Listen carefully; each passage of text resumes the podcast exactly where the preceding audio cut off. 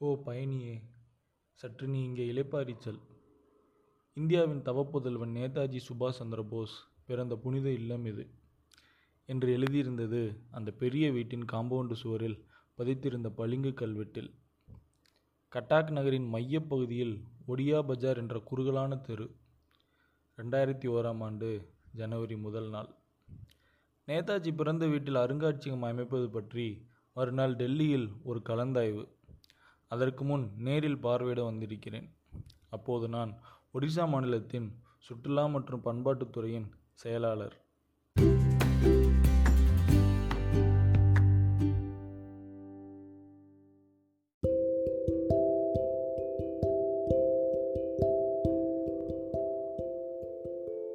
நேதாஜியின் மறைவு பற்றிய மர்மம் அவரது வங்காள அடையாளம் ஆகியவை பேசப்படும் அளவுக்கு அவரது பிறப்பும் வளர்ப்பும் பேசப்படுவதில்லை. கட்டாக்கில் மெட்ரிகுலேஷன் வரை படித்துவிட்டு மேற்படிப்புக்காக கொல்கத்தா சென்றார் நேதாஜி. அவர் பிறந்த ஜானகிநாத் பவன் என்ற அந்த வீடு பத்தொன்பதாம் நூற்றாண்டின் இறுதியில் கட்டப்பட்டது. நேதாஜியின் தந்தை ஜானகிநாத் போஸ் பெரிய வழக்கறிஞர். கட்டாக் வழக்கறிஞர் சங்கத்தின் தலைவராகவும் இருந்தார்.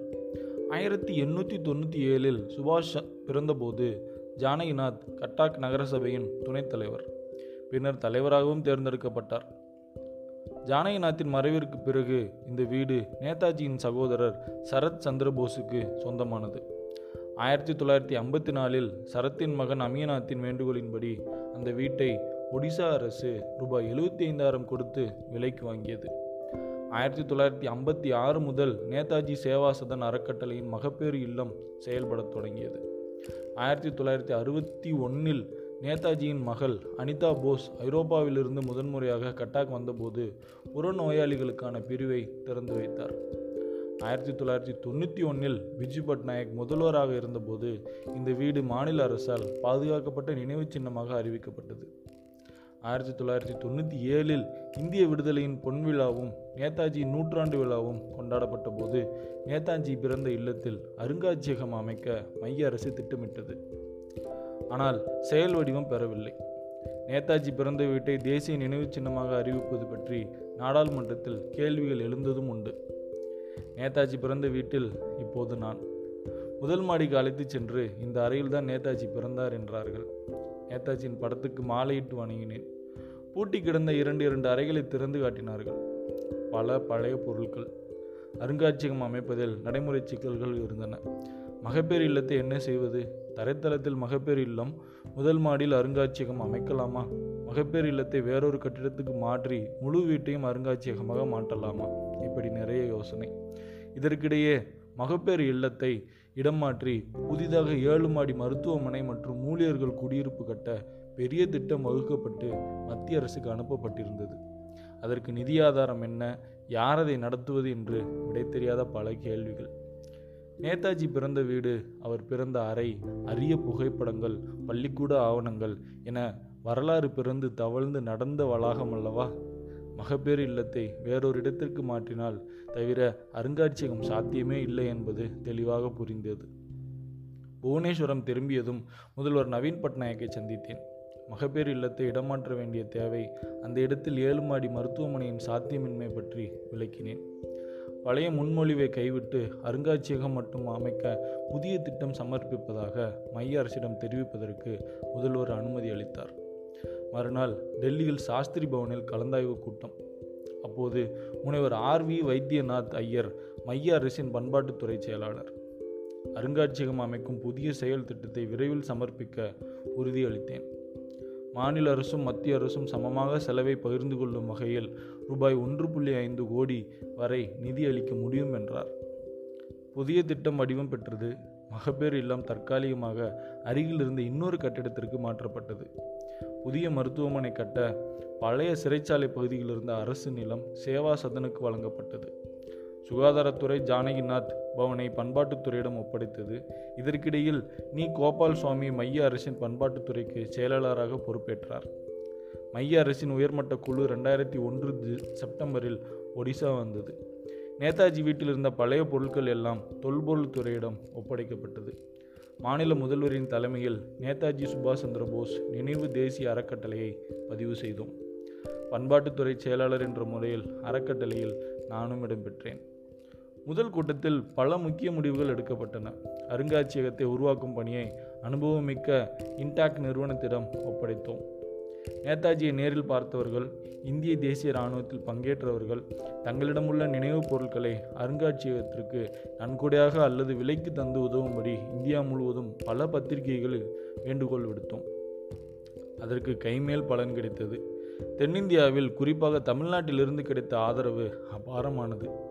எங்கள் அதிகாரிகள் விஜயநகரம் சென்னை எர்ணாகுளம் கொல்கத்தா டெல்லி ஆகிய இடங்களுக்கு சென்று பல பொருட்களை அரிய புகைப்படங்களை திரட்டி வந்தார்கள். ரெண்டாயிரத்தி மூன்று ஜனவரி இருபத்தி மூன்றாம் தேதி நேதாஜி பிறந்த நாள். நேதாஜி நினைவு இல்ல அருங்காட்சியகத்தை முதல்வர் நவீன் பட்நாயக் நாட்டிற்கு அர்ப்பணித்தார்.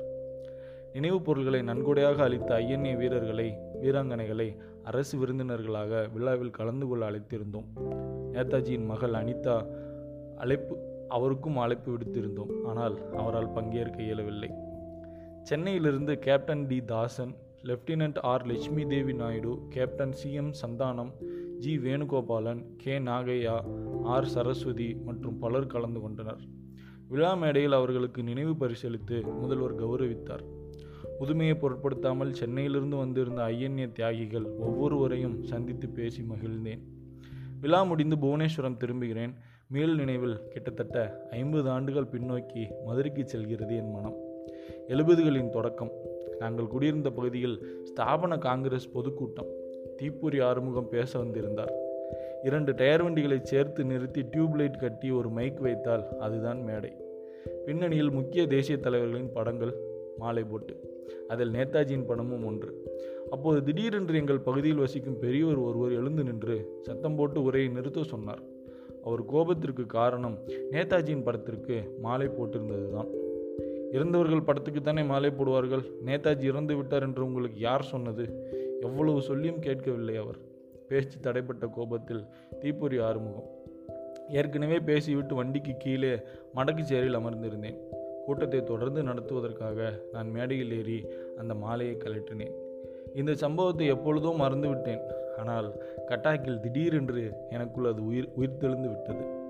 தமிழ் நெடுஞ்சாலைக்காக கணிப்பொறியில் குறிப்பு எடுத்து கொண்டிருக்கிறேன். ஐஎன்ஏ தமிழர்கள் பற்றிய தேடலில் சென்னை கொளத்தூரில் வசிக்கும் லக்ஷ்மி கிருஷ்ணன் பற்றிய செய்தி. பொதிகை தொலைக்காட்சிக்கு அவர் அளித்த நேர்காணல் பார்த்து ரெண்டாயிரத்தி மூன்று துவக்க விழாவிற்கு இவர் வரவில்லையே என்று தோன்றியது. நண்பர் ஒருவரின் உதவியால் தொடர்பு எண் கிடைக்க தொலைபேசியில் அழைக்கிறேன். அவரின் மகள் பேசினார். அதன்பின் தொண்ணூற்றி மூன்று வயதான லட்சுமி கிருஷ்ணனிடம் பேசுகிறேன். அவரது குரலில் அப்படி ஒரு பெருமிதமும் கம்பீரமும். பல ஆண்டுகளுக்கு முன்பு நேதாஜி பிறந்த வீட்டை பார்ப்பதற்காக கட்டாக் வந்தேன் என்றார். அருங்காட்சியகம் பற்றி சொல்லிவிட்டு நேதாஜி இல்லத்தின் புதிய புகைப்படங்களை வாட்ஸ்அப்பில் அனுப்பி வைத்தேன். அம்மா நேரில் வந்து பார்க்க விரும்புகிறார் என்றார் அவர் மகள். இருவரையும் ஒடிசாவின் விருந்தினர்களாக வரும்படி அழைக்கிறேன். கொரோனா தணிந்ததும் வருகிறோம் என்றார். நேதாஜி பிறந்த வீட்டிற்கு சென்று அவரது படத்திற்கு மாலை அணிவிக்கும் போதெல்லாம் நான் அந்த டயர் வண்டி மேடையில் நிற்பது போலவே உணர்கிறேன்.